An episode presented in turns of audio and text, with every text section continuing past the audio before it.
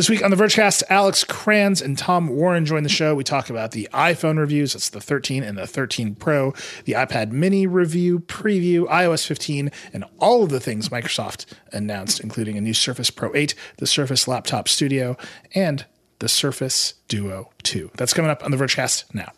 Support for the podcast comes from Canva. Presenting to a group of your colleagues can be nerve-wracking, so why not ease some of that anxiety with Canva? Thanks to their AI, you can start with a simple prompt and watch Canva go to work. Choose your favorite style, customize the content, and that's it. You're done.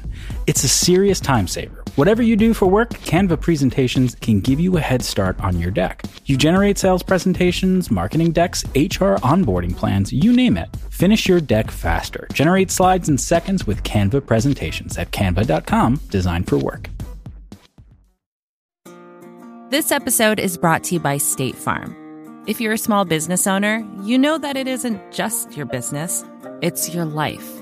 And whatever your business might be, you want someone who understands. That's why you might want to check out State Farm Small Business Insurance. Why?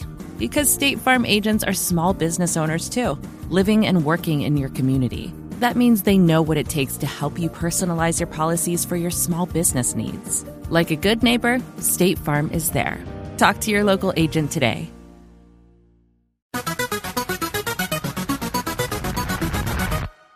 Hello and welcome to The VergeCast, the flagship podcast of widgets on the home screen by new prog rock band.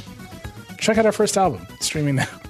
Is that a better band name or album name? My instinct is that it's a band name. I think that's an album name for sure. I think it's an album name. Okay, self-titled first album. Everyone agrees. I'm your friend Nilay. Dieter Bohn is here. I'm too tired to have a good nickname this week. I'm sorry. Dieter's been working hard. That charming British voice you heard is Brexit himself, Tom Warren. Why, hello there. Alex Cranz is here. Hi, Alex. I'm an EMR stylist. An EMR stylist? Is that what you said? Oh, yeah. Yeah, that's good. I like it. All right. You know, that could also mean like you're an electronic medical record stylist. Like it could go another way. Oh, my God. No, I'm not into anybody's records today. I just want the smoothest, nicest stylist writing possible. Smooth. All right. It's fall hardware season. It's here in extreme force. It's iPhone review week, which Dieter did both of the reviews this year. iOS 15, there's an iPad mini. Dieter did that review. Haim did the iOS 15 review. Yep. He escaped one. And then there was a Microsoft event, a bunch of new Surface devices. Dieter did a bunch of hands-on videos. You can see where this is going.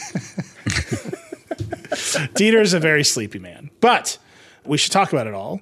We talked about the iPhone kind of at length last week after the event. As always in that conversation, we're like, well, we got to wait for the review. Mm-hmm. Dieter, I would say the reviews came. They did. I have the Pro Max, and you have all 25 iPhones. I have four, but yes. Let's start with the babies, the regulars. Yeah. I would say just in the process of trying to figure out a headline for this review, I learned more about the phone. Because we were like, iPhone 13 review : and then we were kind of like, another iPhone. The iPhone again. Yep. Here's the iPhone. You know it. Now maybe you'll like it better. Like it is the smallest of upgrades, except for the camera, which we can talk about. But it is a very familiar product at this point. It's a very familiar product. The hard time I had with it is to just say, oh, it's an incremental upgrade. Oh, they updated the camera and they made the battery life better. Like that's the sort of thing you hear it and you move right on, right? But no, the batteries are better and the camera is better. And last year it was very good to begin with. So it's this sort of weird thing where if you have an iPhone 12, you should not buy this. Just don't. You're fine. You're good. You're cool. Unless the battery life is a real problem, I do not recommend the upgrade. It is noticeably better, but I don't think it's like year over year. You should spend the extra money better. If you're a year over year kind of upgrader, one, maybe you don't need to be, but two, like be honest with yourself. Why aren't you getting the Pro, right? But for anybody that's earlier than a 12, maybe an 11, definitely a 10R, 10S, 10, you are going to have just a wonderful time if you upgrade to this phone. Yeah, I think we should – do you want to start with the batteries or the cameras? Let's start with the batteries. It's pretty simple. Apple told us many stories about how the new A15 Bionic processor was more power efficient and how they, you know, they rearranged all the parts and whatever inside the phone. The long and the short of it is they made the batteries bigger. I think Mitchell Clark has the article up that like actually gives you the percentages, so that's been calculated. But Apple's claim is the – regular iPhone 13 gets, I believe, 2.5 hours more of use, and the smaller iPhone mini gets 1.5 hours more of use.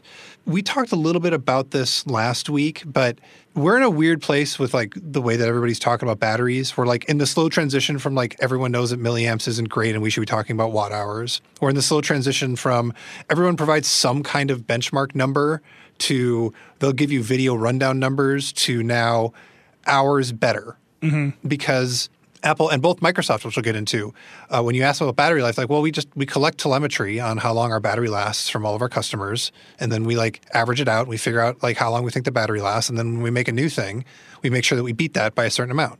And so the claim to test is hours better, but hours better means nothing unless you have the thing that it's hours better than. Right. And so their claim is it's hours better for you. Yeah.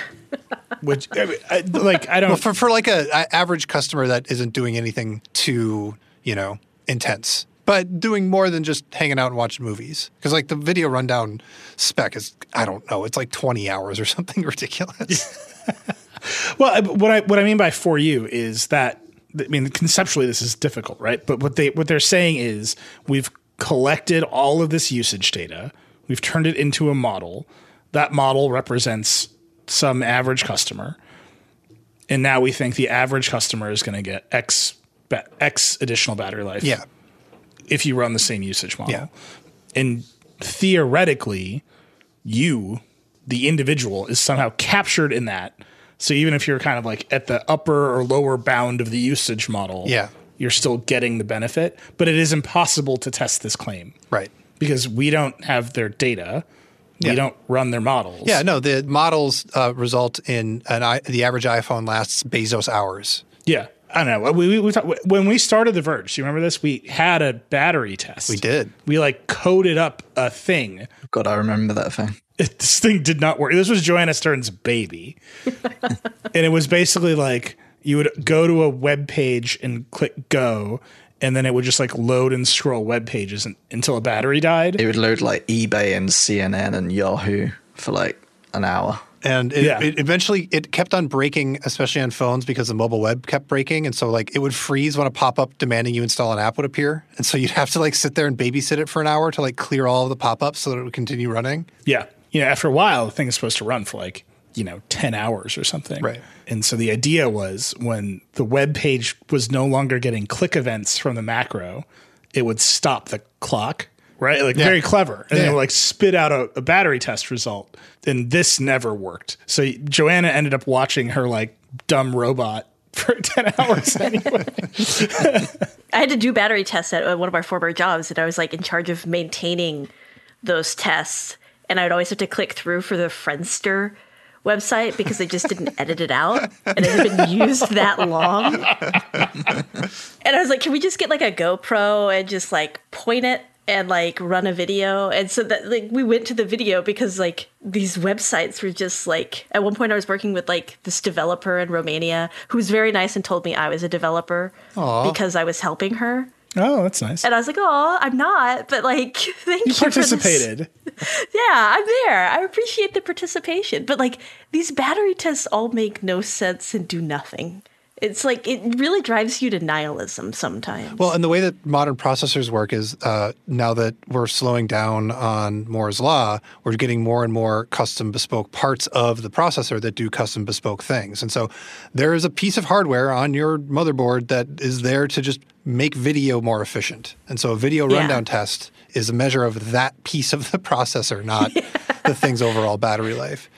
Review just this one tiny piece works really, really well. So look, I had 4 phones to review. The upshot of all this battery stuff is we like to do something that approximates a real world use case, and there's only so many phones you can do. So my biggest regret is that I didn't at embargo time have something definitive I could say about the iPhone 13 mini, because that's the one that everyone really wants to know. Is it better enough to go from, man, if I actually use this like a normal phone, it'll die at lunch, to if I actually use this like a normal phone, it'll die at TK, at something later. Dinner. Yeah, dinner. It's better, but it doesn't change the fundamental rules of how an iPhone 13 mini should work or an iPhone 12 mini should work. If you use an iPhone mini the way that you use a bigger phone, where you're just doom scrolling all day, you actually use it a bunch, it dies. That's how it is. If you use the iPhone, if you use a mini iPhone, like not as much, and like you have a different relationship with your phone, you could theoretically last all day. Lots of people do, but it's like it lasts all day if you don't use it, which is like womp womp. One of the more challenging things about reviewing stuff, and Dieter, I'm curious how you went about it this time. Last year, I found it was really hard to do battery testing because I was not leaving home. I was just always in a Wi-Fi environment. And so was I really testing the 5G radios? I was not. I had like one day in New York where I was doing it.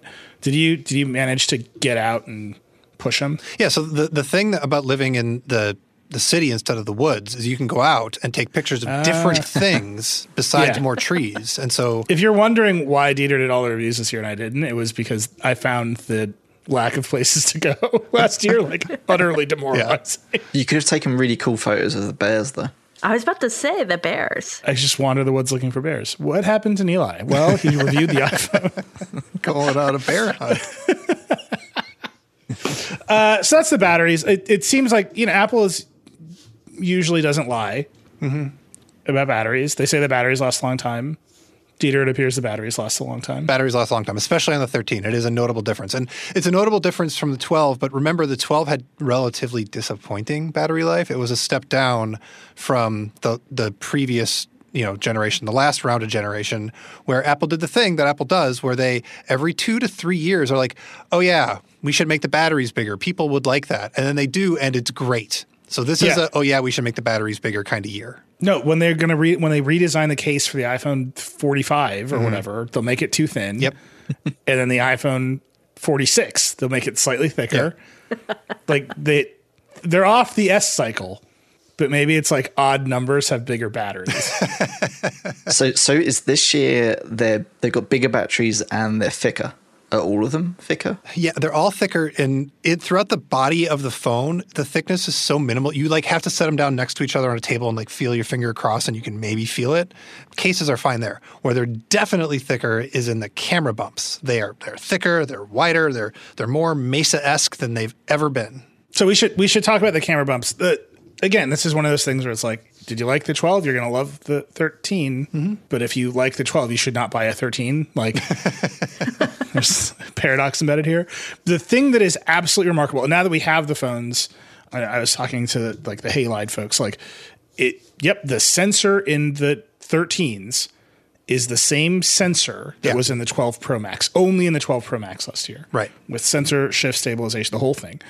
It is absolutely remarkable that sensor is in the 13 mini. Yeah. I mean, the camera bump on the mini is huge, but it's remarkable. They had to move the cameras diagonally to fit it. Or just to make them look different. I mean, you know, come on. They could have had them diagonally to begin with. There are so many memes about the iPhone 12 to 13. Yeah, the boop I've seen. The designer meeting. Well, it's just like when they were designing the 12, they knew the 13 was coming. Right. So it could have been diagonal from the beginning. Anyhow, it's remarkable that they have that sensor in the 13s, but it also kind of means the 12 to 13 comparison is super straightforward because it's the comparison between the 12 and the 12 Pro Max. Yeah, which we already did last year. Which we are super familiar with. Yeah. Is that kind of what you found? That's almost exactly what I found. There are differences in the way that Apple tunes photos, which we're going to get into if you want to talk about photographic profiles. But they're a little bit less yellow and they're just a little bit less noisy. I think that they're a little bit less afraid of shadows, just a tiny bit. But otherwise, like if you had a 12 Pro Max, the photos from the 13 mini look very, very similar, except at the edges of a little bit of color stuff that I've noticed. They also updated the ultra wide, but in both cases on the regular and the Pro, it's like kind of fuzzy about how it is for low light improvements. It's there, they did stuff, but what precisely they did it isn't as dead ahead as like bigger sensor, you know, lower f-stop, blah, blah, blah, blah. It's a little bit, I don't know, subtler. Yeah. I mean, what I recall of last year was there's a big conversation about how the photos are almost indistinguishable. Mm-hmm. And it was because we were all stuck at home. All the reviewers were stuck at home, which meant we were all taking still lifes. Yep. And it was not clear that like the true improvement here was you were collecting more light at a faster shutter speed. Like the thing could ramp to a higher ISO. Yep. And make a cleaner photo at a higher shutter speed. Yep. And I only figured out like at the end when I started taking pictures of my kid who is not a still life. Yeah. And I was like, oh, I figured it, this occurs to me what figured it out.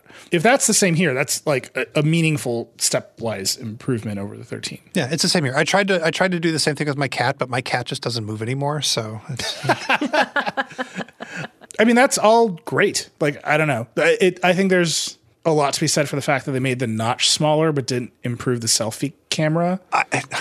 Like keep the notch the same size, make the other stuff smaller, yeah. Make the front camera better. Why did they reduce the notch size? Why did they put the engineering effort into this particular thing? To fit the bigger camera sensor. But why make the notch smaller? What does that give them? I'm telling you, space is at a premium in these phones. So you think because they made it narrower, then they can move a thing over, which gives them more Z space to put the bigger sensor behind where the notch used to be? I mean, I think we got to wait for a teardown, but I think every millimeter of space inside this, yeah, especially for the mini counts. Yeah, yeah. And if you're going to radically increase the size of the main sensor, you got to make it up somewhere. Right. Which is like they made the notch smaller not because they actually cared what it looks like or care about our experience of the screen. They made the notch smaller because they had to for the cameras, which is amazing. I have a theory about the notch. So I think they made the notch smaller, but Dave, the guy who's in charge of doing the percentage in where the notch was, it was on vacation all summer, so they just didn't get around to it. So I feel like that's going to come. Yeah, he's going to get back from like parental leave or whatever and be like, oh yeah, hold on, let me do this. Oh, Apple does not want to show you a battery percentage. They are philosophically opposed to putting a battery percentage anywhere, even on a Mac. Like a Mac will fight you. Yeah. But it used to be there. It used to be a toggle. You turned it on and off. Yeah, and then they started doing the battery health thing, and they got in trouble for throttle. Like an iPhone battery indicator is no longer a linear experience, right? It's like full, it's half full, it's still half full, pretty much half full, going to be at 15% for the rest of the day. Right? And there's no shades in between those moments, right? We see the battery percentage now, right? You can look at it in Control Center, but yeah, it's like what is a battery percentage is in the same category as what is a photo and what is a computer at this point. It's a feeling in our hearts. Oh, man, we got to talk about the file director story at some point today. Okay, so those are the 13s. I feel like we should talk about photo styles and all that stuff in the context of the pros. And also cinematic mode. And also cinematic mode. Because I think of that as the camera review. Yeah, okay. But the 13s are great. I think the pricing games that Apple and the carriers are playing are quite frankly gross. We had a very long discussion about how much of this should go into the reviews, and the answer was, I wrote 7,000 words in like 2 days, so maybe not. But we wanted to. We are following up on it. We've already heard, we are responsive to our audience. We've already heard from a lot of people listening to the show after we talked about last week. Other readers are telling us buying an iPhone is more complicated and confusing than ever. There are YouTubers out there that are basically making videos of Excel spreadsheets. Like, if you can push the YouTube economy towards, like, straight Excel, versus anything else they'd want to do, they're like, we're going to do Excel on, like, you've done something. Like, that's the rawest id of the tech universe is, like, tech YouTube. Some tech YouTuber is going to be radicalized by this pricing experience and going to, like, pivot into giving financial advice full time, and it's going to be amazing. Oh, that is already, we're like right on the cusp of that happening anyway. We love our tech YouTuber friends. Yeah, of course. Teasing. But if you're doing Excel, it's bad. Anyway, we've heard, we are doing those stories. We've already written a few about why the subsidies exist. It's really hard to do that story. Like the only way that I can tell you how much an iPhone costs is if I know what legacy Verizon plan you're already on, and they change them every 3 months. Right. So So we're trying to figure out ways to do it in a structured and meaningful way. But rest assured, nothing is free. Yeah. Right? Like kind of the basic formula here is there's a lot of people on legacy 4G plans. They want to give you a free iPhone. And to do that, you end up on a 5G plan, which is more expensive. That's and at a 36-month contract. Right. That's the basic shape of it. So we didn't put it in the review, but it's something on our mind. Let's talk about the pro phones, Dieter. These are the ones with maybe the most new things Do you want to start with the displays, or do you want to go camera again? I mean, we can get battery life out of the way. Same story, better battery life. The battery life on the 13 Pro Max is like 2.5 hours more on the thing that was already really good. It's just it's bonkers. That's all I have to say. Is have you had to charge it? Even once? The Pro Max? Like, no. Like, I haven't used it as my full-time phone because I wanted to do the worst-case scenario, so I've been using the small one more. Now I'm on the Mini, and then I'm going to come back and do the Max, and we'll have a full battery feelings thing next week, probably. Anyway, so that's battery there. So, I don't know. Yeah. What do you want? Screen or camera? I mean, we can do screen quick and then get into cameras. Let's do the screen. My big question here is when we were after the event and then we were in our various briefings, we're like, you're going to ramp the screen up and down, like you should with any sort of variable refresh. Are all the apps going to support it, and how can we tell? Right. And I think we still kind of don't know. The answer is if your app is coded in Swift, or is it Cocoa? Cocoa's the new one, or Carbon? I always get them confused. I'm terrible. Cocoa Touch. Yeah. Then you should be getting most of these improvements for free. But you can specifically code your app. There will be an API, apparently. And that it also is trying to watch the screen to watch for what frame rate it thinks it should be running at. But there's no way for you, the user, to know that it stepped down to 24. Well, unless you can see it. It's harder to see in video, I think. But I got into this into the review. But I am the kind of person who sees high refresh rate screens. I just do. I'm also the kind of person that sees jelly scroll. There's jelly scroll on the iPad mini. Some people don't see it and they don't care and whatever. Some people see it and they don't care and whatever. Some people see it and it's like, I have felt minorly about iPhones for the last 4 years. May call it 3 years. And the knock, the claim is like, well, Apple doesn't need to have a high refresh rate screen because iOS is so smooth. And it's like, yes, you are correct. iOS is smooth. It does not have the amount of stutter and jank that you get on Android. And Android solved that problem through brute force of high refresh rate screens. Battery be damned, right? That is what they did. And then they've over time figured it out. So now they work pretty well. All that said, it just looks better. Like I see it on the iPhone, I feel it on the iPhone, and I get it if you're like whatever about it, that is like good for you. Be whatever about it. I see it. It is better. Apple does not deserve a pass for waiting this long to do it. Is there any experience that really like makes you feel it more? Scrolling. Just scrolling. That's like scrolling text. Like that's it. You like they stop turning into like blurs. It's just like it's more like paper, and it's ridiculous. But like the fundamental thing that you do on a phone is scroll, and so I see it all the time. So this is very noticeable to me because I have an iPad Pro, which has a ProMotion display. Yeah, and I switch back and forth between the two all the time, and I notice it between those two. And then I got the 13 Pro Max, and Dieter was like, "Do you see it?" And I was like, "No." I was very mad. I was just like, "Wait!" And then once you see it again. Like, I was so used to looking at a 60 hertz display on my phone. Yeah. That I was like, what? And then you see it, and then it's very difficult to go back. Yeah. And the animation's, like, smooth. Because Samsung's obviously had the 120 hertz stuff, and their animations don't always keep up. So I'm just curious if iOS actually keeps up at 120. But never seen it not keep up. It was like I said, they got the pass on not doing this because they had good animations in the first place, and that just continues. Yeah. Plus, don't forget, like Nilay said, they've had this on the iPad for a while, so this isn't a brand new thing to them. Yeah, true. How does it work for games on the iPhone though? I mean, I've been playing a lot of Fantasian, and it just looks beautiful. I don't know what else to say. Like, it looks great. I don't know if it's doing the frame rate thing there or not. So again, it's a like I'm not doing all of my experience with a high frame rate camera, and it's not like you can just like get a little developer mode thing on an iPhone to display what the screen is doing. Imagine that world where Apple lets you do that. I mean, they have every other setting. There used to be an app that would count the frame rate for you years ago. I don't know if it still exists, but you'd have to like put your phone into developer mode and like hook it up. And it would be like on your computer. It was the worst experience. You were basically a debugger. But that wasn't the frame rate of the display. That was the frame rate of the game. Yeah. Right. Also, but Tom, to your point about games, Apple's hedge against this for the past like 3 years is like an unrelated stat. They're like, oh, we run the touch sensor at 120 hertz. And you're like, well, that isn't the screen. Like, different. You're like, does your car go 60 miles an hour? And they're like, we make a motorcycle that goes 30. It's like, well, those aren't, what are you talking about? Everyone does that touch response rate thing. Everybody does it. It's funny, Apple didn't bring it up this year. Right, because their screen has the good stat. Yeah.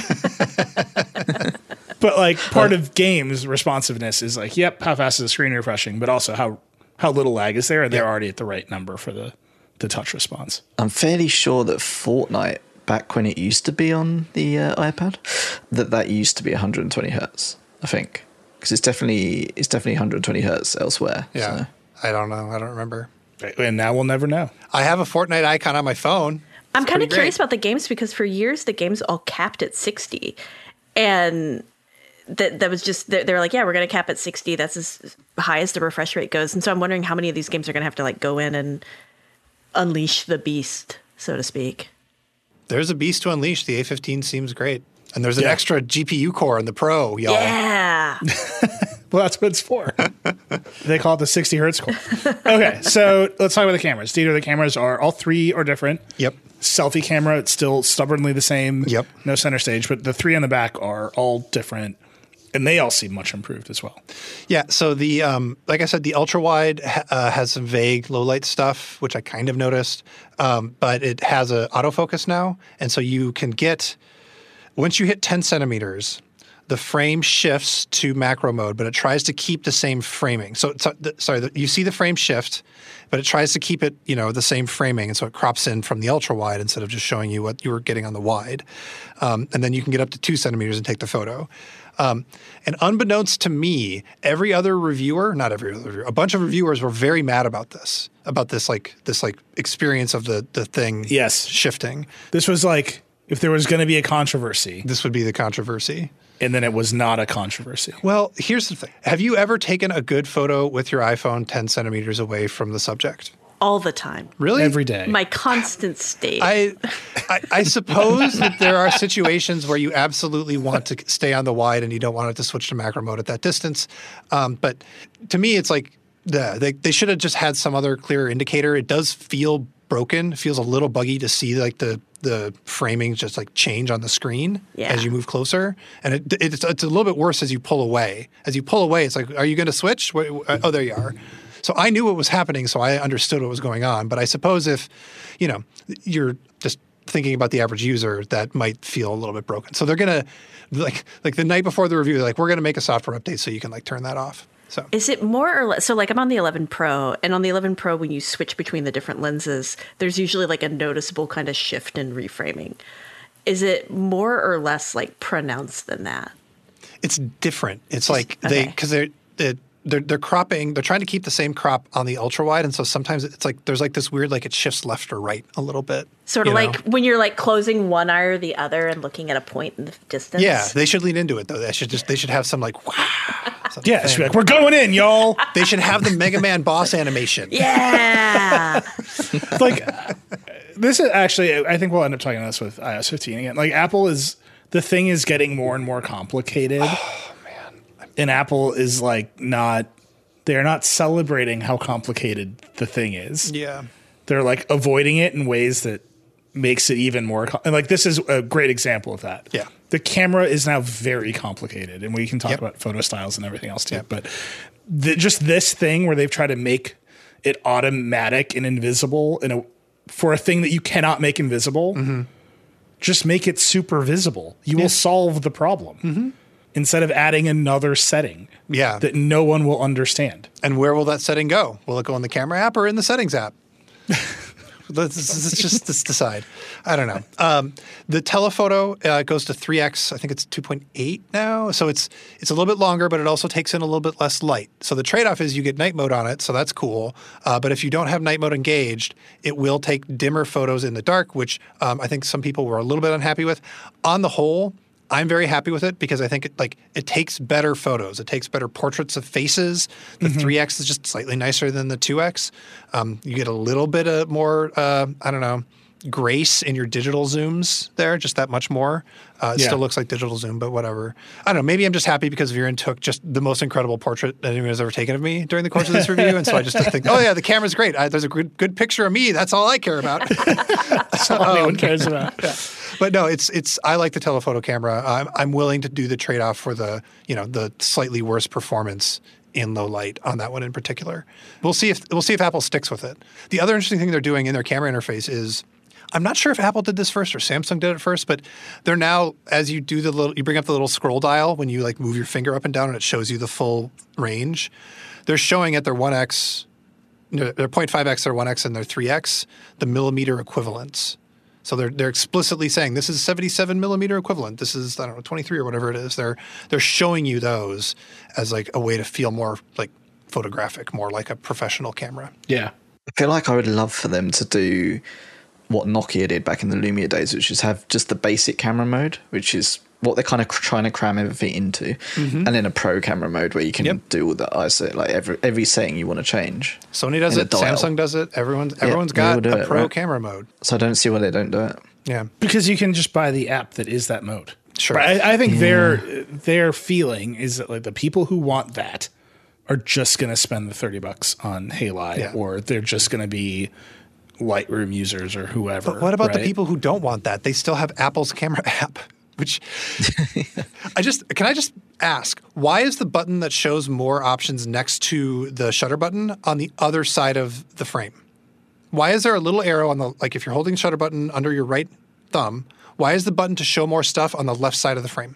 Why? Yeah. What is it? Why? Hold on. I'm just like looking at my phone. Tell me why. It's like I gotta pull my phone out now. The little arrow button, the Chiron button that like switches to show you all the different options in the mode that you're in is on the left side. If you're holding it in your right hand with the shutter button under your, because like it's in photo mode, and if you want to like change it to like 4:3 or go into like the timer or whatever, you had like all those things on the right appear by hitting a button on the left. Well, it's so you can do it two handed. But you just swipe up though, right? I never pressed. You can also swipe up, yeah. But what if you don't know about the swipe? I didn't know about the swipe. Oh wow, that's cool. That was great. Welcome to VergeCast, where all of us just use our phones. It's like the YouTube app where I only discovered like 2 weeks ago you can swipe up and it makes it full screen. Yeah. We literally wrote an article about it. Because I know, I think that's what I read. It exploded through our Slack. Like the entire Verge shut down when everyone's like, oh, you can just swipe up on the YouTube video.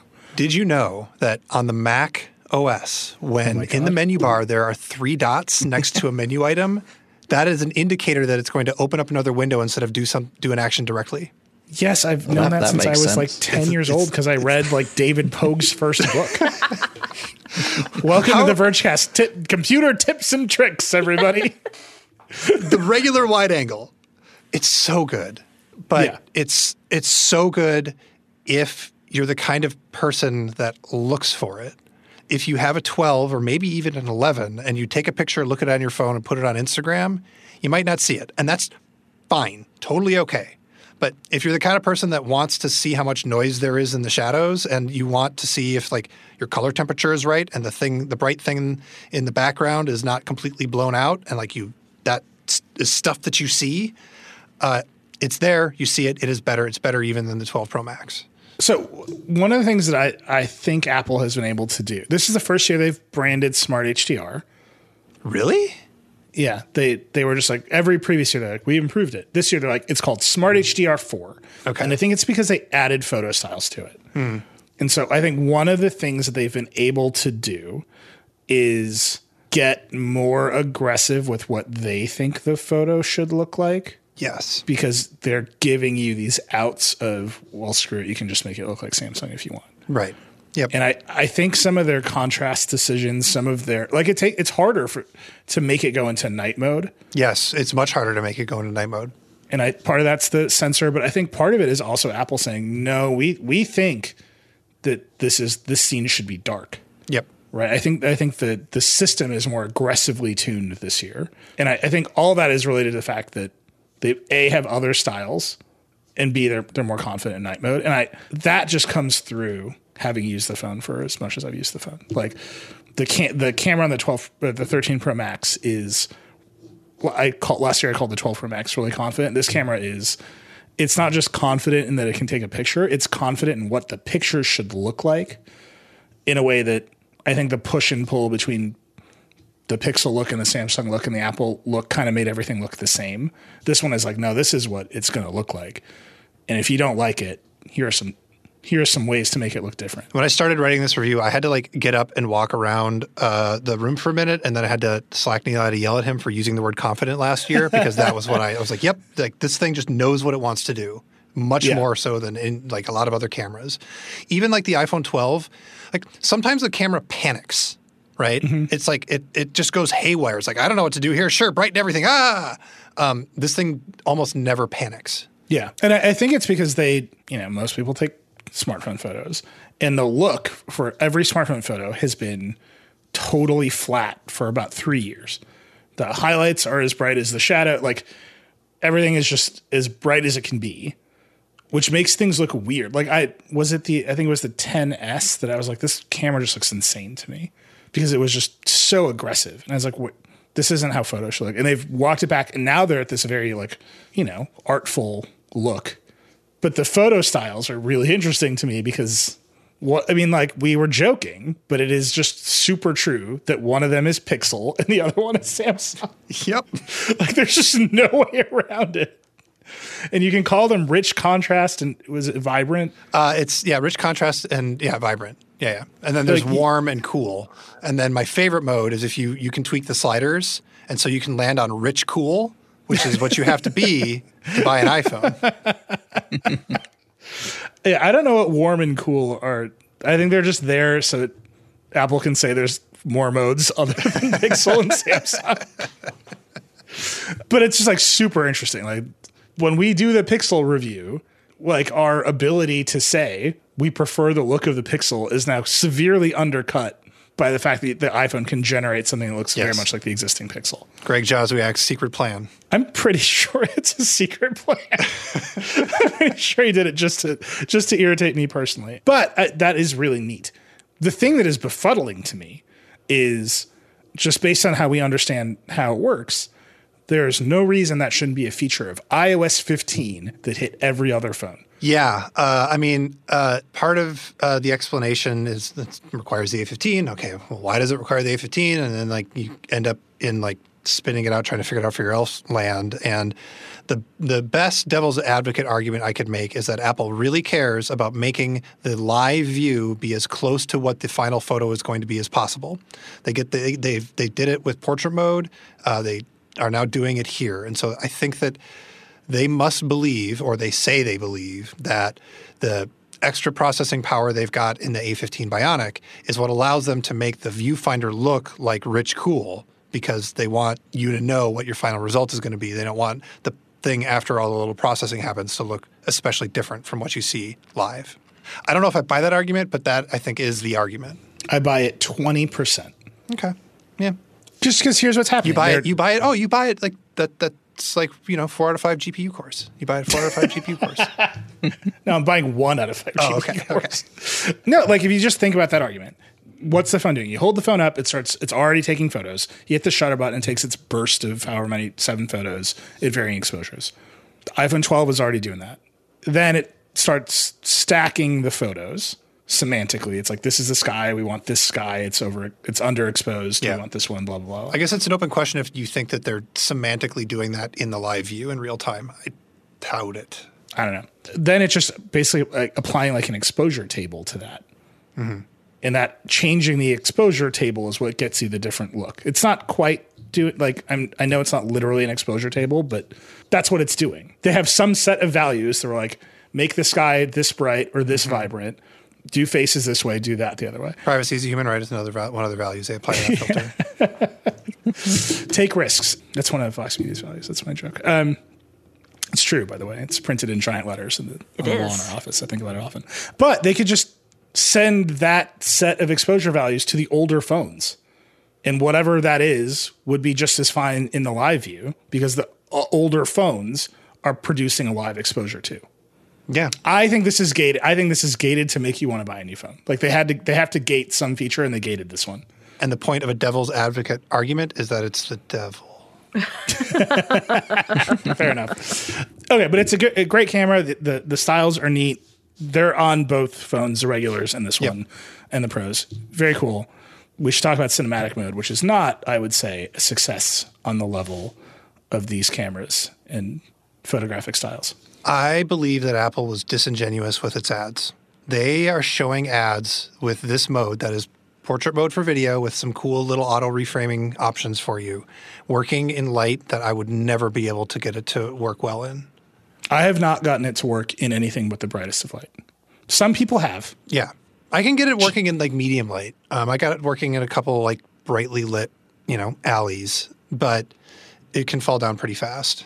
And it looks really green screeny. Like one of the things I like the, you know, not a TikTok I posted, everyone's like, this is a green screen. This looks completely superimposed and fake. It wasn't, like, obviously. But yeah, I think that it's difficult to get this to look as cinematic as they say it is. If they had presented this as something much more playful or much less, like, self-serious, we might be having a different conversation about it. But the way that they are marketing it is the problem I have with it. The feature itself works meh, and I don't have a problem with a meh feature the first time around. I have a little bit of a problem, but whatever. I have a problem with people buying this thing on the promise that it does more than it actually can do. Is it worse than like when portrait mode came out? Because portrait mode we all thought was going to work in a lot of different lights and distances and stuff, and quickly learned, no, that's not true. No, compare how they roll that portrait mode to this. Yeah. They rolled out portrait mode, not at first with the 7. Right. Right, the 7 came out. It wasn't even enabled. Then they rolled it out in beta, and they were like, we don't, right? They were just like, you know, this is the future of photography, right? And then we were like, it's a gimmick. And then last year, we were like, oh, this got really good. And that was a long time. Yeah. This one, they're like, here's Catherine Bigelow. And this is the future of cinematography. Yeah. And it's like, no, it isn't. Like, first of all, it only runs in 1080p 30. So like, no, it's not. And then it just doesn't, like, their little Knives Out video is like very moodily lit. Mm-hmm. I'm confident that there were more lights in that room than we can see. Yeah. Well, so yeah, to be clear, I'm not saying Apple faked it. Like the way that Huawei or even I think Nokia has been caught like using a different camera and passing it off as their camera. I don't believe they're doing that. Like these are actual cinematic mode videos that have a lot more stuff behind the iPhone than you will have behind yours. I think that's fair. Like, Catherine Bigelow was like a cinematographer before she was like, yeah, it makes sense. Like they got real. She's got a lighting assistant. Yeah, they have like Oscar-winning cinematographers working on this. They're going to definitely turn out, I would hope, a better video. And then, so there's that, which is just, even when you have the best of light, it's kind of meh. Yeah. And then as the light falls off, it just stops working. Like it just puts up a thing that says you need more light. Yep. And that's the end of that story. Then there's the file format disaster. And like, I'll just point you to Joanna's video. She's watched because she was like very frustrated by all this. But when you turn off so HDR on the iPhone is already a file format disaster if you want to get into another app. Yeah. Yeah. If you want to edit in Premiere, if you want to edit anything but Apple's apps, HDR video on the iPhone is already fighting you. And the button, when you're in cinematic mode and you turn off HDR, the button is broken. So it doesn't turn off HDR. So Joanna made her whole video in cinematic mode. It's in her video. You should just go watch it. And she was like, Apple tells me they'll fix the button. But on top of that, you cannot re-edit the video. So it bakes it. Oh, no. So whatever your depth decision is baked into your video on export. The way that most people export the video files off their iPhones is to airdrop them to a Mac. Right. Yep. If your iPhone sees that your Mac is not running macOS Monterey, which I would note at the time of this review was not out, it's airdropping a baked video file with no depth map that you can. So that's like problem one. Dieter, I think you did it over USB, right? It doesn't fight you on USB. So I did it just, it syncs over to Photos, the Photos app. And so you could just go to the export option in Photos apps. And there's two export options. There's export. And that will let you export in 480 or 720 or 1080 or 4K, apparently, even though it's a 1080 file. Oh, and then the other one is like export original unmodified something, something. And if you export original unmodified something, something, you get the file, and then you get an extra sidecar file that has all of the depth map information, maybe the HDR information. Oh, yeah. Yeah. Oh, and so if you have an app that knows that there's a sidecar file, then you're fine. If you just try and take the original file and throw it into a video editing app, all of the blur is just gone because none of that thing is there in the file. So you either you either bake it into the file on export in one way, shape, or form, or you need an app that knows that there's an extra file that goes along with this thing. And right now, the only apps that can do that are made by Apple. You know, we talk about how Apple and Microsoft, all of it, everybody is working towards like teaching us less and like kind of doing all the hard work for us. I really respect that here they're like, no, all of this hard work you're going to have to be very thoughtful of and have read like, listened to every podcast, watched every YouTube video, read everything to know how the hell to like get this onto your computer. Like I respect that. I love it. Something for the experts. Yeah.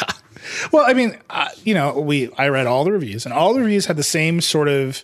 You can just tell that people who write iPhone reviews are not TikTokers, like successful TikTokers. Like they all had the same little thing. It's like, oh, this would be great for TikTokers, and it's like, well, TikTok can't use this feature, right? And TikTok can't read these video files.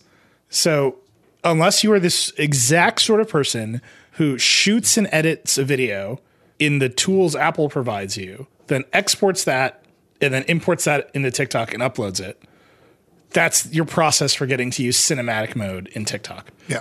And maybe some people will do that. I would just expect that most people do not, right? Like it's just a long road to get to what you want. And then TikTok will be like, whatever, here's a software blur and a filter anyway. Like it doesn't matter. This to me is like, you know, again, Apple rolled it out. I agree with Dieter. Apple rolled it out in a way that makes it seem ready. Yeah. And if they'd rolled it out in beta or as an early version or like the next step in video, I think we'd be having a much different reaction to it.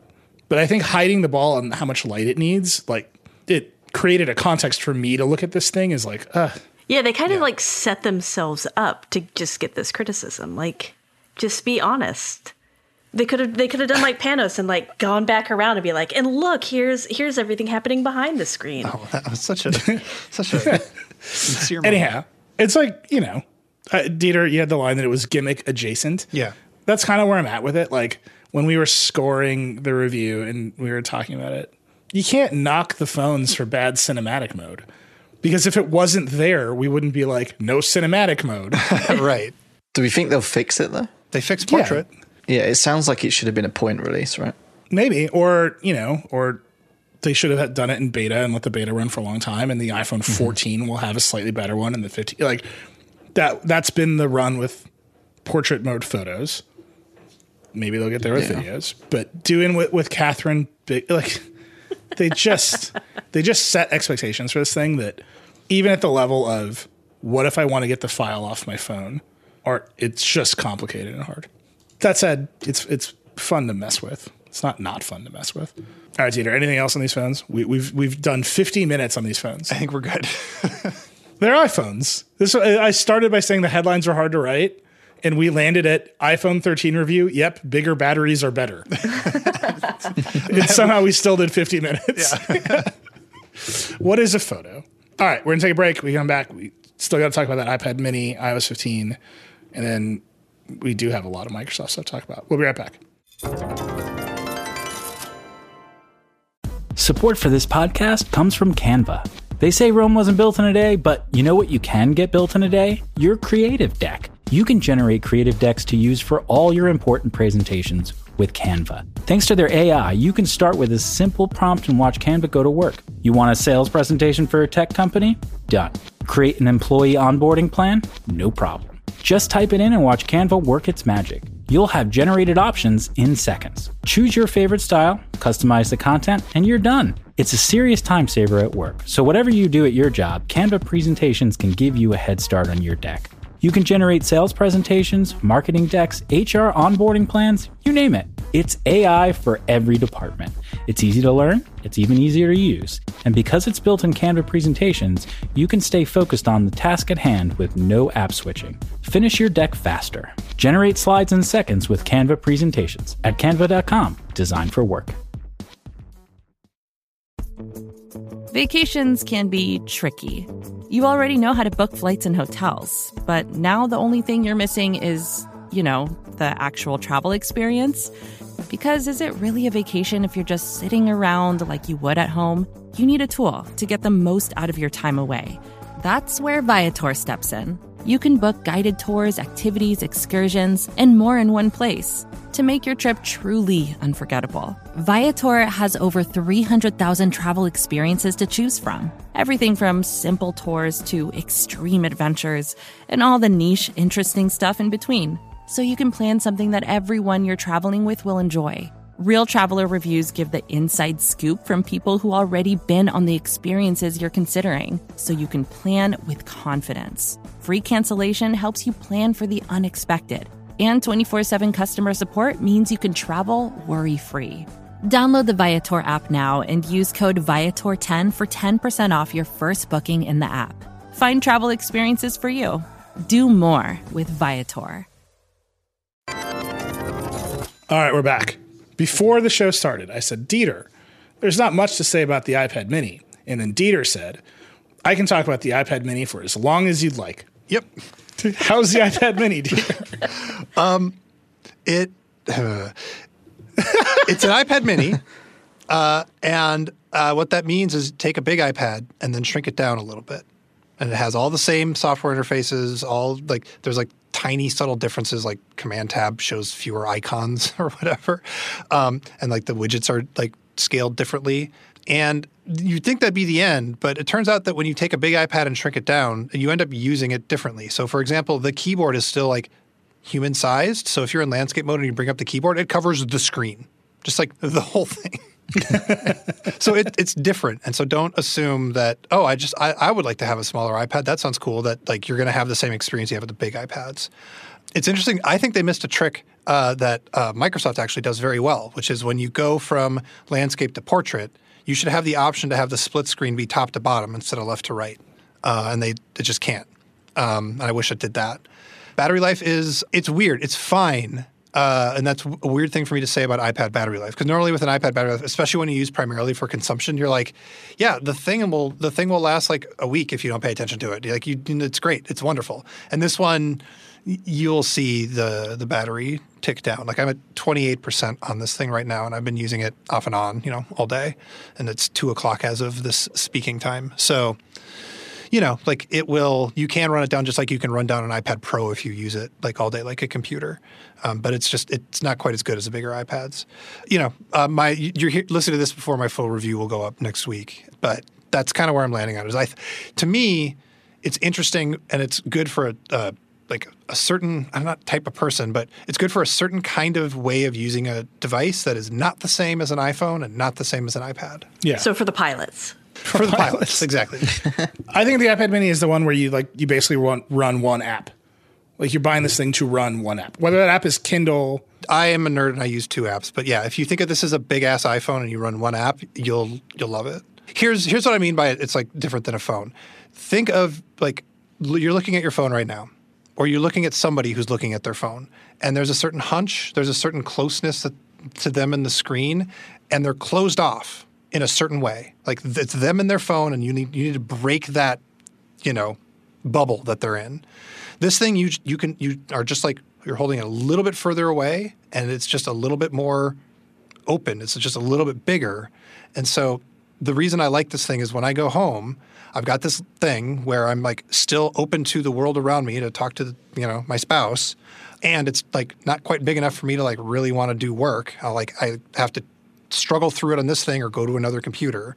So for a thing to like do iPhone stuff or iPad stuff when I'm not working, when I'm hanging out at home, it's great because I feel more available to the world around me and I'm less likely to work, but I still get the benefits of a big-ass screen, relative to a phone. Yeah. All right. Well, we'll talk about your review when it comes out next week, I'm sure. Okay. I'll just say the same things again. Yeah. Well, and then I just want to touch on iOS 15. Which parts? The parts that shipped or the parts that didn't? Yeah, well, there's that. No. Let's talk about the parts that shipped. This is an operating system that is now reaching like fractal levels of complication. Just I'll make another TikTok reference. It is hilarious to me how many TikTok people have successful TikTok careers just telling people about features of iOS. Yeah. Right? Like there's like lots of them. They're like, here's some shit you didn't know you could do. And they're like successful TikTokers. iOS 15 is going to revolutionize their lives. Like the richest people in America are going to be iOS power user TikTok guys because it is so complicated. I think, Dieter, probably the place to start is focus mode, which, you know, it's like one of the highlight features and is impenetrable. Yeah, I would say it's impenetrable. The whole situation of when you first set it up, when you go through the flow, it's like, well, which people do you want to be able to contact you? It's like, well, how will they? Is this just iMessage? I guess. Well, am I locked into iMessage? Well, I don't know about that. Let me make some choices here. Okay, let's go to the next screen, and then there's yet more choices about what apps are allowed to get in and not get in, and it's just it's a wizard of steps, of setup steps, and each successive step, you're still wondering if you made the right choices on the previous step. And by the end of it, you maybe get to a place where, like, you've got this wonderland where you can, like, hit a button and you're in work mode and, like, it works exactly the way you want. It, like, rearranges your home screen and, like, the apps can pop in the way you want to. The apps that you don't want to have notifications get all bundled, which is, like, bundles is a really interesting idea. I actually think they could go further with that idea. But I got to be honest, it's like the setup process is such that it asks a lot of the user. In a way that it doesn't make clear that the payoff is worth what it's asking. And that's the problem I have with it is it's asking a lot. It's not providing the entire full context of what the value is of all these choices that you're making and how easy it is to undo those choices. And it's just like, that's how I feel about it. You know what it kind of reminds me of? Did you guys ever play Mass Effect, the first Mass Effect?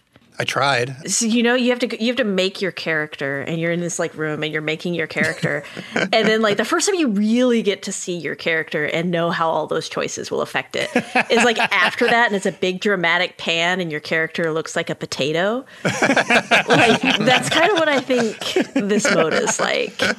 I got to the part where, I mean, it's just like, I don't even know if Apple thought anyone look at the screen, but you, like, do the setup wizard and then you, like, go to settings. Yeah. Because you're like, oh, I made a mistake. Yeah. And then you see the profiles you have. Yeah. And the first one that's listed there is personal. Yeah. You click on it. And literally the first setting on that screen is a toggle switch labeled personal that you can turn on or off under the word personal.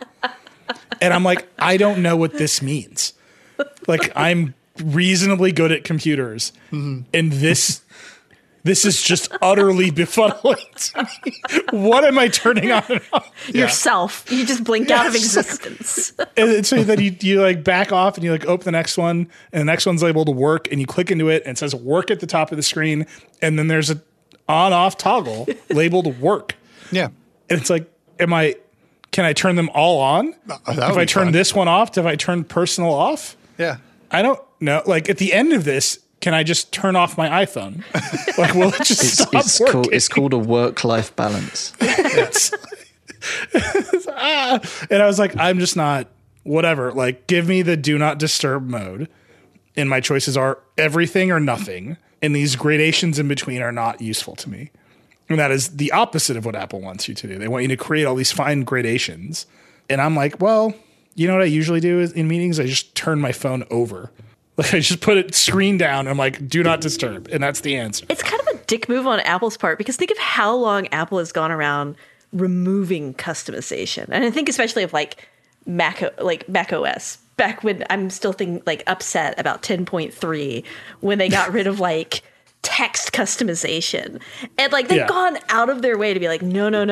Like there's a general use case and that's the use case. And anything outside of that is kind of weird. And then here they're like, now get customized. And I'm like, I want rain meter on my computer. I don't want 40,000 personal versus workplace notification modes. I mean, again, I think part of this is Apple is they're focused on a vision of Dieter has talked about this a million times. They are focused on a vision of simplicity that is not realistic. Yeah. Sometimes the way to make things simple is to actually let them be complicated. Yeah. So that you know what's happening as opposed to trying to, I mean, this is I feel like they're doing that. They definitely let this be complicated. And there's a good end goal. There's away states, away messages. There's a bunch of good ideas that I want to work, and maybe they won't work. Maybe this is tiny computers or like the web as an app platform. It's a thing that I want to exist that is fundamentally never going to get there because the execution is impossible. But they definitely feel like they didn't nail the execution on this one. No, what I mean specifically, like, I mean, we're about to talk about Microsoft, so this is like great. Like they made Clippy for notifications, right? It's like, it looks like you don't want to be disturbed. And then it's in the background, it's going to mess with 50 settings. Yeah. And you don't know how you got from one thing to another one. And then you go and you're not onboarded again. Like that wizard isn't there again for you. So you're like, what do all these settings do? And that's what I mean. Like the interface is not teaching you what it does in that kind of complication. Yeah. It's not making you smarter. Yeah. It's just presenting endless options. Yeah, it should learn.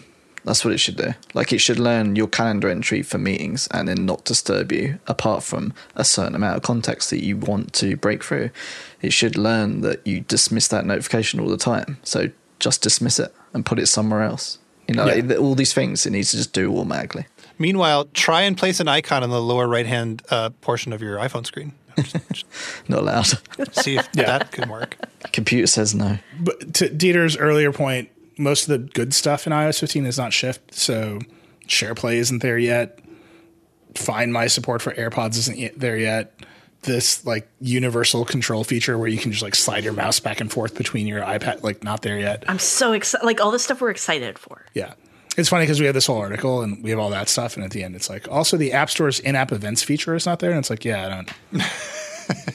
Devastated. Yeah. Leave it. Yeah, it's like, I don't know, maybe focus on the other stuff, guys. Last few Apple things. Dieter, I know you have feelings about this, but Tom, I want you, as somebody who's personally left the European Union. Sorry, what? I was the 50% that didn't want to. Yeah, but now you live in that reality. The EU USB-C mandate. So the EU has not passed this yet. But they are well on their way to saying every device needs to be powered over USB-C, no exceptions. Apple came out and said this will harm innovation, which is hilarious because it's not like Apple's like innovating on Lightning. And also they are the reason for USB-C, which is, it's like their fault, you know? They have some pretty innovative licensing on Lightning. It's just like very funny to me that they're like this. It's like, well, this connector's been the same.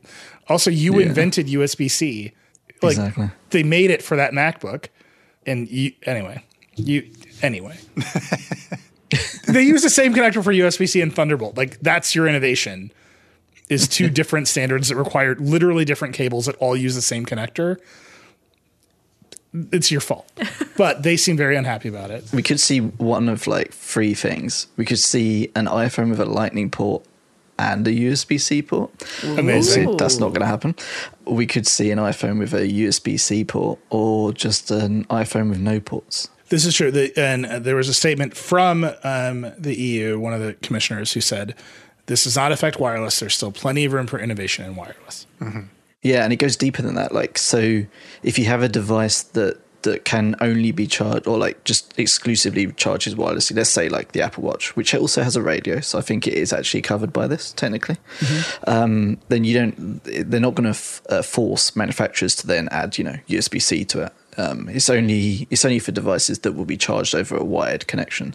So there's a massive like loophole there, and I know everyone's going to say, yeah, but wireless charging sucks and all this sort of stuff, but it does, but it's also progressing just the way that every technology does. So like Xiaomi's got like a phone that charges in 20 minutes, like a full charge, which I think is 80 watts. So we're getting close, and I'm sure that Apple, after AirPower and everything else, I'm sure that they will have something a little bit later than the Android competition, as always. But it wouldn't surprise me if they do go portless in the next sort of couple of years, 2-3 years. So because this is a proposal, it has to go through, and then they have 2 years until they have to, you know, implement it. So is this the EU saying that USB-C is end game? Like, is this the end of other charging ports? Yeah, they do say that if there's innovation in other ports, then we'll obviously, you know, look at that and stuff, but obviously that innovation has happened to USB-C, even though USB-C is like a can of worms, isn't it? Like there's so many, there's not some single USB-C. So, but they have caveats where that sound you're hearing is Heimgartenberg wailing in despair. So just, what is that noise? But yeah, the portless iPhone just seems, especially after, I think there was a story about the Apple Watch operating in some sort of dev mode over 60 hertz or something, which sounds super interesting for like data transfers and stuff. So like there's stuff going on. I feel like a portless iPhone, the rumors have been there for like, what? Well, the rumors have been there since they basically got rid of the headphone jack, right? So yeah, but then they also got rid of Johnny Ive. Like the products became much more like, we are expecting a MacBook Pro with ports. Yeah, like that's true. There's a real push and pull here. Dieter, I know you. I mean, you tweeted, I have many thoughts about this. So this process, I believe, began in 2009 with them starting to look at it when micro USB was the hot shit. So there is a little bit of, do I actually think this is going to happen, or is it going to take another 5 years of delay tactics from Apple? Well, they did mandate. Yeah, they forced everybody. There's a reason that we don't have 40,000. We just have 20,000 dongles in our drawer. Right, but Apple got away with shipping an adapter. Right, there was like a loophole. Will there be, once we're all through this, another loophole? The other mixed feeling I have is like, honestly, the particular shape of USB-C might not hold up over time, right? Like it might be better to go to the way that the Lightning port works, where it's just like a hunk of metal with some, contacts on the outside, and it's like it's much sturdier, stronger, and thinner. So I like the idea of enforcing a standard. Honestly, I just like the idea of Apple putting USB-C on an iPhone. I don't like the idea of. I'm a little bit sympathetic to Apple's argument about hampering innovation, just a little. I'm not sympathetic to their environmental argument because, look, like people buy new phones and then eventually the port changes. So like that's going to happen at one point or another. So whatever. So that's my two minds is. I do think that at some point we're going to want to change the shape of the USB-C port. And will we be able to do that if there's this big mandate in the EU? ? I would prefer if Apple had just like done the right thing on the iPhone, but they didn't. And so here we are. This proposal does not have the adapter carve out. Correct. That's like one of the reasons this is a big deal. Yet. Yeah, Apple hasn't begun lobbying. Yeah, that comes later this year. So this proposal is strictly the port on device. And then the charger section is later this year. That's the second proposal. I do appreciate the EU for doing stuff. I mean, they're like they saved all of us the first time they did this with the original like the stuff they did, because I think they announced it like MWC in like 2009. They're like, yeah, we're gonna kill all of these stupid like extra port things, and yeah, it's good. Like, thank you, we appreciate it. But it's just very funny that like right on the they did the right thing right before it became irrelevant. Yeah. For Tom. Apple's just going to take the ports off the iPhone. Lastly, last two little things. One, I need to commend Zoe Schiffer for the best headline we published this week at The Verge. Tim Cook says employees who leak memos do not belong at Apple, according to Leak Memo. A classic in the genre. Great. Just like, yep, there are some greatest hits. Like sometimes you just play Don't Stop Believin'. And it's like, that's what this headline is like. If you write the memo about not leaking, the memo always gets leaked. Yep. I promise you. It's always doing an amazing job covering Apple right now. And then lastly, this fight, I'm just going to take my little victory lap.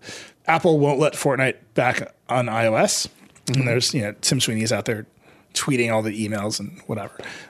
But he's like, we'll put Fortnite back in iOS when you comply with the judge's orders to allow buttons and external links to alternative payment processors. There it is. I'm telling you, this is the fight. Everyone yelled at me. I get it. But they're going to end up back in front of that judge. Mm-hmm. And they're going to say, what do you mean by buttons and links? Yeah. I'm so excited. And Apple's going to have to make some argument that buttons and links are the same thing. Buttons and links are a thing on a computer. What's a computer, Apple? And then the whole case gets blown wide open. Then the commercials come out. She's done enough. What's a video game in her life? She's not. But that is the heart of this fight right now. The judge said Apple's well within their rights to kick out Fortnite. They broke the contract. Apple has always said we're willing to let you back if you play by the rules. Epic is saying we're happy to comply by the rules, but here's this thing that you're not allowed to do anymore.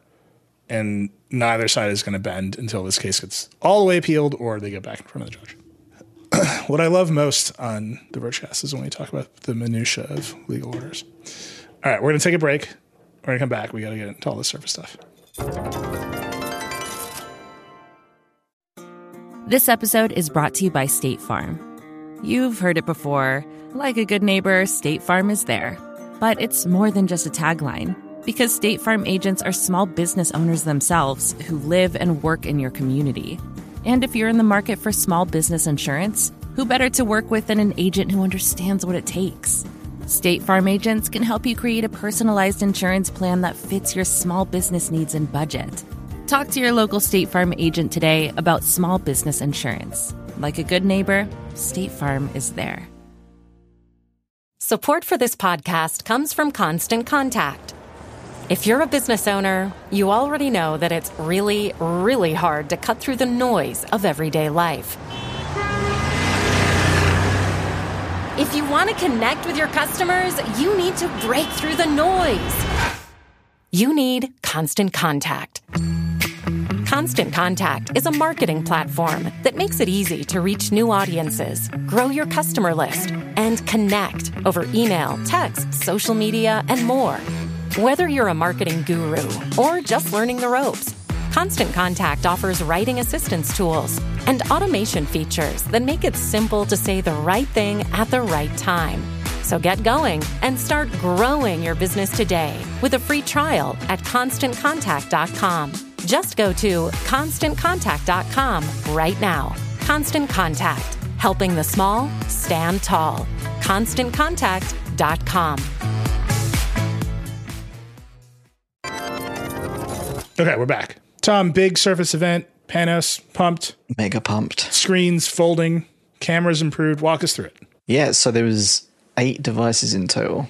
An update to the Surface. So basically the context for this is Microsoft has a bunch of new Surface devices for Windows 11. So they will drop in on October 5th. And they also have an Android successor, you know, for the Surface Duo, the Surface Duo 2. So you got the Surface Pro 8. Which I wrote before they sort of announced it, but this is the kind of one we've been waiting for a few years. A kind of minor sort of redesign, but some really important screen changes and internal changes, Thunderbolt, all that sort of stuff. So that was kind of expected. And then a really minor change to the Surface Pro X as a Wi-Fi model. So that was kind of like, okay, cool. That's happening. Then the Surface Go 3, again, minor changes, processor upgrades, all that sort of stuff. So, yeah, okay, cool. We're kind of expecting that as well.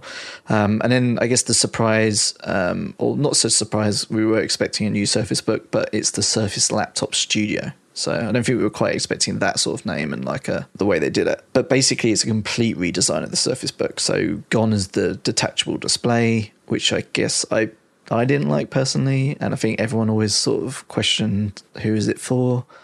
I don't think the Surface Laptop Studio necessarily has a good answer to who is it for either. But the actual design is essentially, if you remember the old like Acer laptops where like the screen folds forwards almost, or like pulls forward, or the HP Folio, they've both done it. It's kind of that design. So it's not really like the unique sort of design that you would expect from a Surface device. I think that's kind of like where Microsoft's really, you know, focused, and previously it's always been very unique hinges and stuff. It is like a kind of unique hinge in that sense, but the actual overall design is, you know, it's like one of those crazy Windows 8 laptops that we saw many years ago.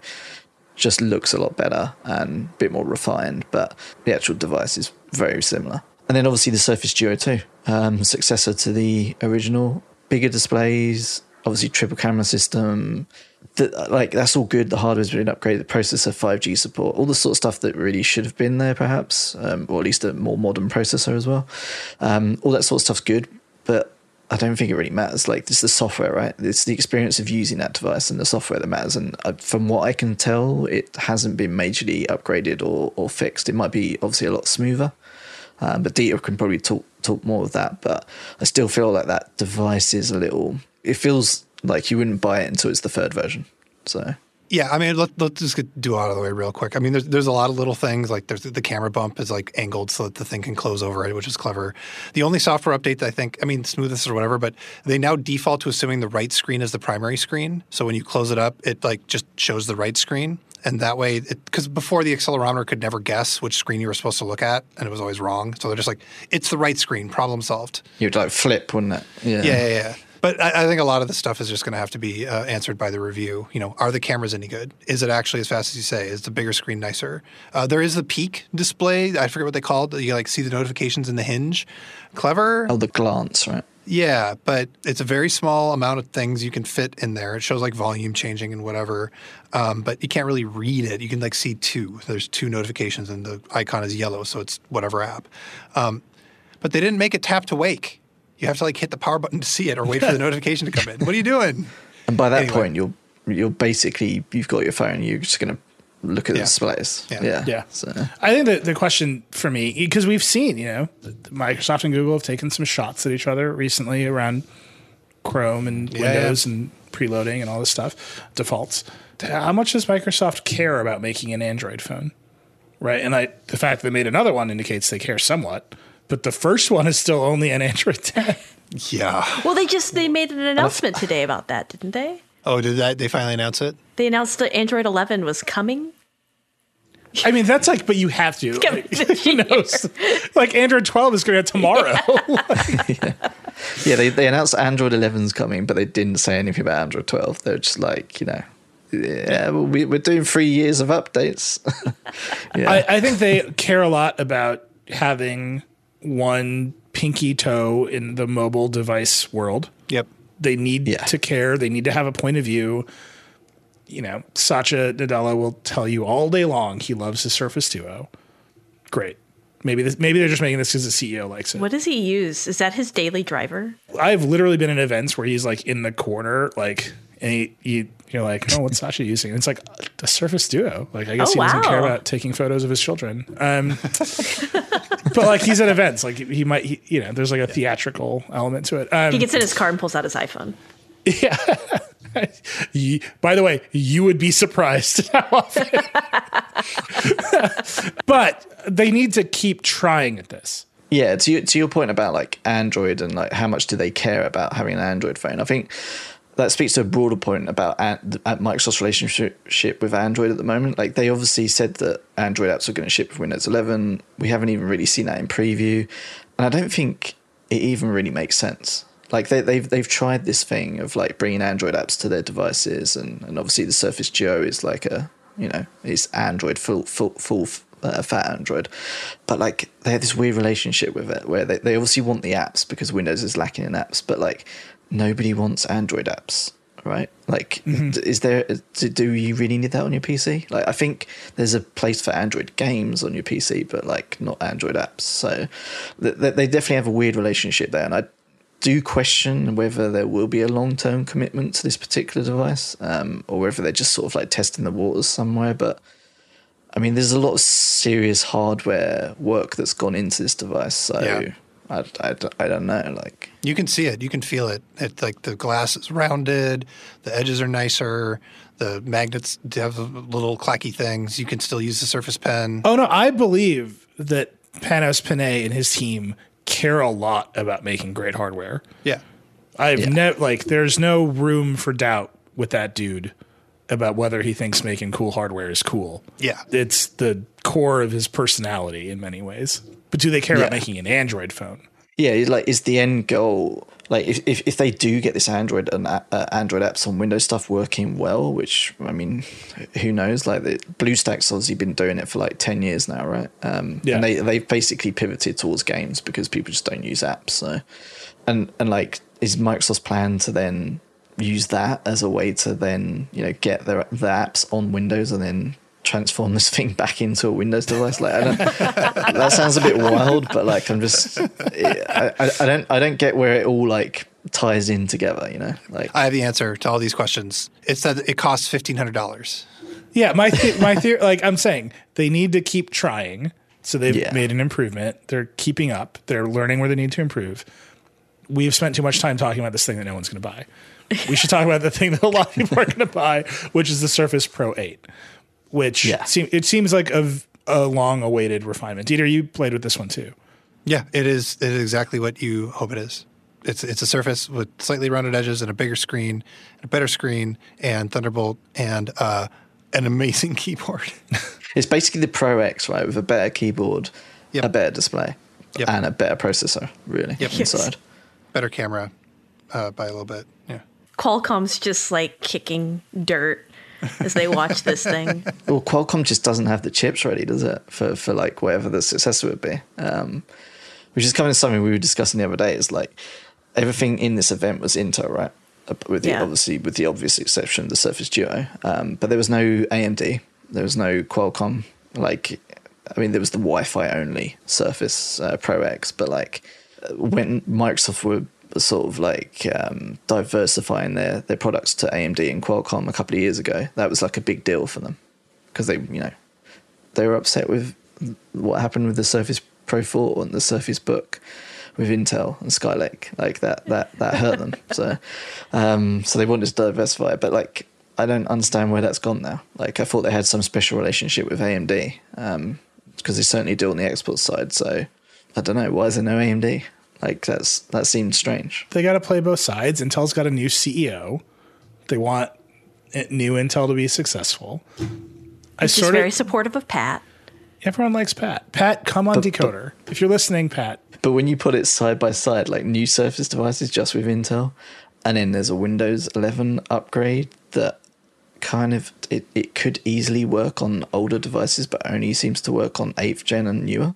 Mm-hmm. For some security reason that they haven't really properly explained. It's like Wintel's back, baby. Like, you know, like it's what it feels like. Even though that sounds a bit, you know, conspiracy theory, but like it does. Yeah, I don't know. With the whole Windows 11 launch is strange. Does AMD really operating that well and that much in like the space that you like, that the wattage and stuff that Intel is operating in? For something like the Surface Pro, like is AMD even in that space to that degree? Yeah, I guess for the Pro, perhaps not, but for the Studio, yeah. Yeah. The Studio, it's like it feels a lot more glaring to be like that wimpy. What is it? The 3050 Ti. Yeah, but this is like if Microsoft makes a product word Studio in the name, you're like, they biffed it on the GPU. Like, yeah, it's like you just prepare yourself as soon as you see Studio, you're like, it's going to be a bad GPU. Actually, I have an open question about GPU stuff. Well, the screen. So it's 120 hertz display, parentheses 60 hertz default. Someone explain that to me. It's basically like ProMotion, essentially. It's their equivalent. So they're using something called, I think it's called dynamic refresh rate is the official name of the which isn't the same as like what would happen on your PC, because obviously that's fully powered. Like you'd have a 120 hertz display and that would just run 120 hertz all the time. You'd have the option to change it manually.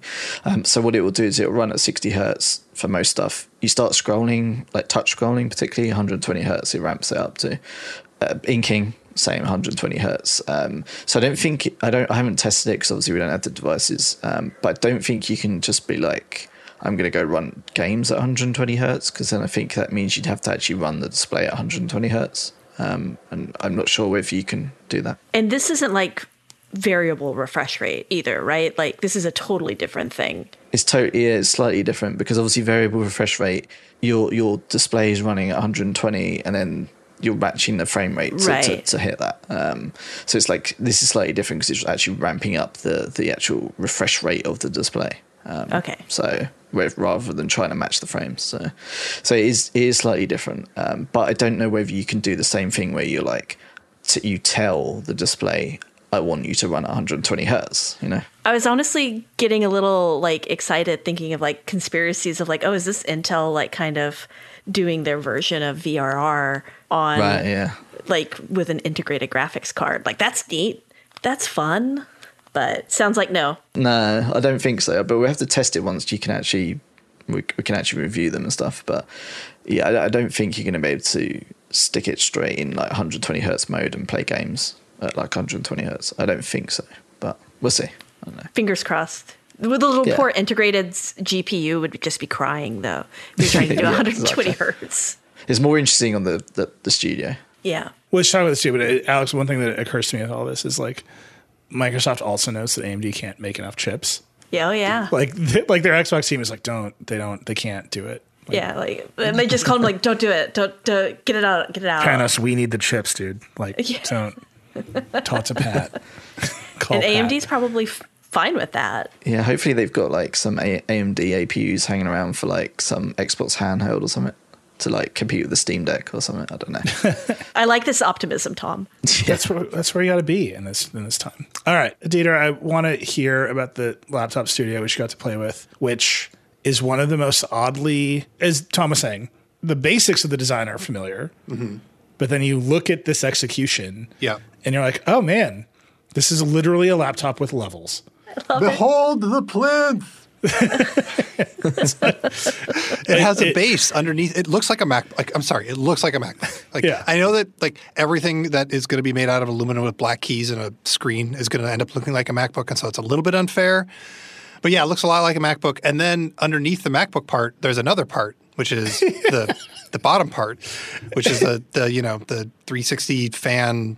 Rectangle. Yeah, it looks like a MacBook until it absolutely does not look like a MacBook. And I've taken to calling it the plinth, which is another word for pedestal, yeah. And I love it. I love it. I don't know if this is going to be one of those things that turns out to be iconic. Like, oh yeah, this looks weird now, but in 2 years it'll be like, oh yeah, no, that's actually cool. It's like part of the ethos of the thing, and we've accepted it. I'm not there yet. I'm still in the denial and a little bit of the anger stage. We'll get to acceptance later. You know what it looks like? It looks like, you know those air conditioning units that are like integrated into the ceilings of restaurants? It looks like they've like slapped one of those on the bottom.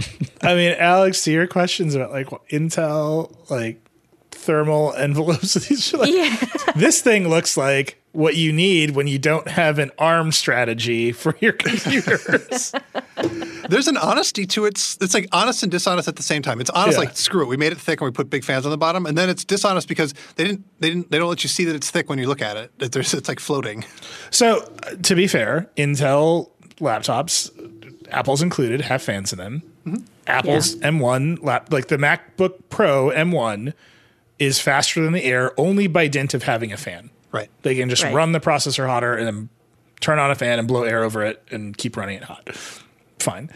What is super interesting to me about this is like part of the design of this thing prevents it from hiding the fan, right? So you say it looks like a MacBook Pro. Like I have a 16-inch MacBook Pro with an Intel processor that I'm in at least one Google Meet meeting a week. Yeah. The fan comes on and the fans are oriented at the screen. So right where the hinge is the exhaust for the fan. Mm-hmm. And the mic. Yeah, it's true. This, you can't quite do that with this. I mean, the air blows out the sides, and they specifically designed the internals of it so that the heat stays away from the palm rests. Okay. And beyond that, we need to review it to tell you more about how it performs under load. Yeah, I'm just saying that because they picked a very familiar design but changed the hinge, they can't vent the fans the way that the MacBook Pro vents the fans. So they ended up with this plinth. Or even can the Surface, because the Surface laptop also vents out the back, doesn't it? Yeah, but the easiest way to vent the Surface laptop is just take the screen off. The new one, yeah. I think this thing is utterly fascinating. Is the Surface Book is gone, right? Well, yeah, I mean, they called it the successor, so yeah. It's gone. So the interesting thing, though, is the Surface Book had all the components in the screen. Yeah. And now that's been flipped to the bottom. So it's like that was one of the things with the Surface Book. It was always a bit top heavy and a bit wobbly on the screen because it obviously had a lot of the components up there. So it's interesting that they've put that down the bottom, like, where it should be. Essentially. Oh, Alex, I just got this wrong. You were talking about the Surface laptop and I was thinking of the Surface Book. Oh, yeah. Oh, okay. I apologize. All right. We'll see. Dieter, like, did you walk away in love? I mean, you are the person that I trust to impulse buy Microsoft Surface products faster than anyone else. Uh-huh. Like, who do I know who bought a Surface Pro X? Dieter Bohn. Yeah, I did. Yep. Which one of these are you going to impulse buy? Man, I mean, look, it's going to be the Pro 8 because it's like it's the thing. It's the thing that I know will do the things that I want, and it's very good. I hope. Like, we'll review it, but it doesn't look like they screwed anything up, and I really like the keyboard. My big question with the Laptop Studio is the same question as this is why it's a Surface Book competitor, because the question of who did they make this for is, like, creators and coders and YouTubers, right, I guess, and people who draw. Well, this is, like, part of Microsoft just has an obsession with the two-in-one, right? Like, every single thing they do is about kind of the two-in-one, and you know, they say like, okay, we aspire to like Apple's customers on this thing, but they've always just really seemed to be like, we want to see how we could make like a perfect 2-in-1, and we're going to try it in all these different ways, and we're going to make a really, really skinny one that's underpowered, and we're going to make this really, really wobbly one that's like top heavy but has a cool hinge, and we're going to make this like, and we're gonna make the Surface Pro, which is effectively like the best thing they've done so far. And this like addresses a lot of the concerns people have about the Surface Pro, mainly like you've got to pay extra for a keyboard, you've got to then like worry about the keyboard falling off or something, although I haven't had that happen in years. Like this kind of addresses all of that and gives you more ports and more power, which you're never going to get from a Surface Pro. Like, so I like, it just feels like them like taking a big hit and being like, let's like just go max out what a 2-in-1 can do. And also we're really good at hinges. So like, let's hinge it up. Yeah. And like the way that I always saw like the Surface Book going and the differentiation between that and the Surface Pro is the Surface Pro is thin and light, and you know it's powerful enough to do what you need to do. But the Surface Book was always supposed to be this monster powerful MacBook Pro compared to sort of thing, but it never really quite was. It was, and then you know it got leapfrogged, and then it's now the Surface Laptop Studio, and that's in the same sort of like territory essentially, because it shipped with this 3050 Ti GPU. If they just made it a 3060 or a 3070 or a 3080, like then it would be like a gaming laptop. And then it has like another more useful, you know, thing for people to buy it for. But it's just like they skimped on the GPU, and it's just strange. Like, why don't they just go all in and make like a super powerful laptop?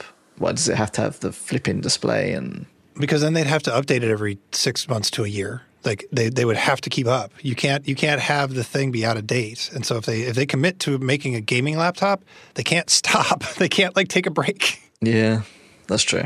They just wanted a little nap, a little rest. I just feel like they did the Surface laptop, and that was like the most sort of normal Surface they've done, right? So, but they've never done like a fully powerful Surface laptop. Well, they only did the Surface laptop because everybody kept saying, we want a Surface product, but not all of these weird like gimmicks. We just want a laptop from Microsoft. So they did it. And this is them saying, okay, no, but we got to do the gimmick, guys. Cause like, that's the whole thing of the Surface brand is like, it's a cool, like the cool gimmick. Well, no, I mean, the reason they made it, and Panos has been on this show to tell us about it before, is they want to make sure that there are premium Windows products in all the categories. Nobody else says 2-in-1s.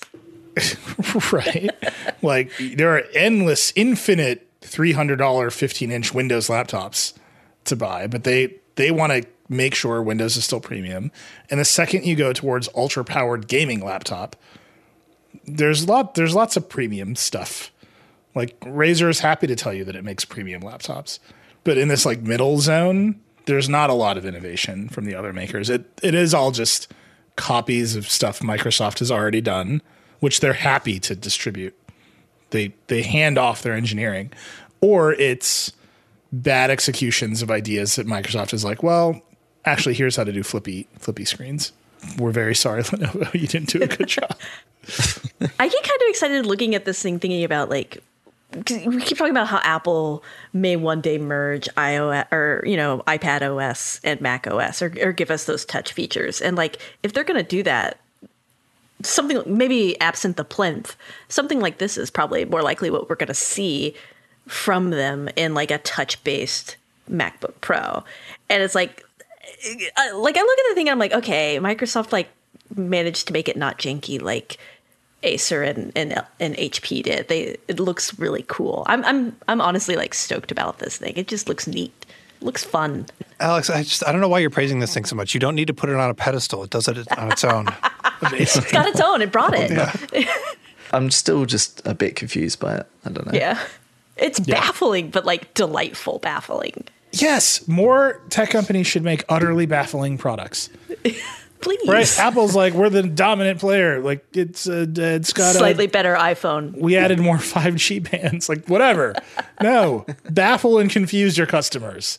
Put a plinth on it. It's like it's designed for like this handful of people who are like, I don't know, they're drawing, they're maybe gaming, they're just using a laptop normally, they're an architect. I don't like they do all these crazy things. These are the principle that PR invents. When two-in-ones first became a big thing, anytime you talk to PR, they'd be like, oh, you know how you're always like drawing and wishing you could draw better on your laptop? And I'm like, no, that is, they're like, yeah, you're an artist. I'm like, I am not. Yeah. Microsoft spent like 2 years circling things in commercials on the Surface. Yes, I'm saying Alex was not here during the most important Verge story of all, which is Microsoft can't stop circling things. They're obsessed. That was a classic. No, look, this is a computer for architects who are YouTubers, a large and growing market. That honestly, I don't know how Apple's going to survive unless it directly makes a product for that. Please, for Apple, YouTubers. Get on it. All right, we've dunked on this thing enough. We're going to get it. We're going to review all this stuff soon. And then Dieter is going to buy a Surface Go 3. That's just my prediction of how this all works. And a Pro 8. Yeah. Okay, there's other little stuff going on. But the story I do want to call out, which I mentioned at the top of the show, Monica Chin wrote a story this week about kids these days, college students who are in classes like astrophysics, even some programming classes, who, because they grew up without file systems, are like not ready to encounter file systems in their college classes. And it's like, it's not their fault. They grew up with file systems. They were just hidden from them. Right. If they grew up with Chromebooks and iPhones, two platforms that absolutely abstract the file system away from you. And it is just a wild story. I will tell you, this story passes no moral judgment at all. Like, we absolutely tried to just be like, here's what it's like in college right now. Here's what the professors are telling us. Here's what the students are telling us. And the reaction to the story is an enormous tidal wave of moral judgment about computing. But I highly recommend reading it. It's super fascinating. It is like the vergiest Verge story we've ever done, because it is literally about what mental model you have for how things on computers are stored. And I, like, mine is still files and folders. It's just how I came up. And that is not the mental model that a lot of people share. And like, you got to meet people where they are. I will say the one tweet, because everyone's tweeting like, oh, this made me feel old. And I was like, I don't feel old. Like, whatever. I search for everything too. The one that made me feel old was somebody quote tweeted me and was like, this made me feel old. I didn't even get a smartphone until high school. Oh. And I was like, whew, like I didn't get Wi-Fi until I was 23. Like, yeah. Oh, I'm ancient. You just took your Metamucil after reading it. I was like, oh man. Like, I was like laughing at all the people who were like feeling old. And I saw that one and I was like, yeah. The iPhone came out when I was almost 30. Whoops. Anyhow, go read that story Monica did. She's done actually a number of incredible stories about the intersection of technology and education, and this is just one of my favorites. Okay, that's it. You can tweet at us. We'd love to hear from you. Tom is Tom Warren. Alex is Alex H. Cranz. Dieter is back alone. I'm at Reckless. Decoder exists. It's the other podcast we make.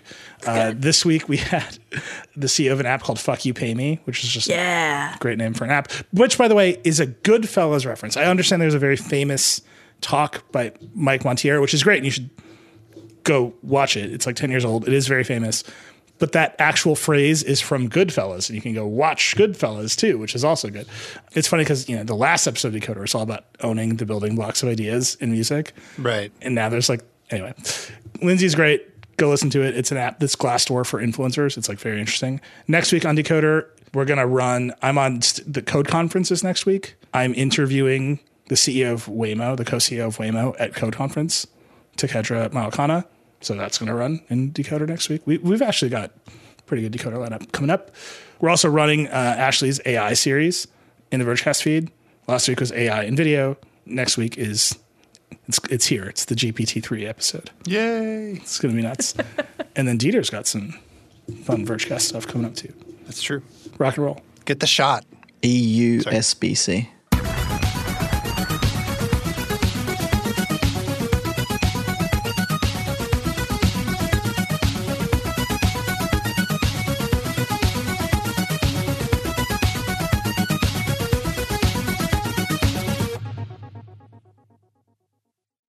Thanks to Canva for their support. Canva wants to make your presentations come as easy as those thoughts that pass through your head.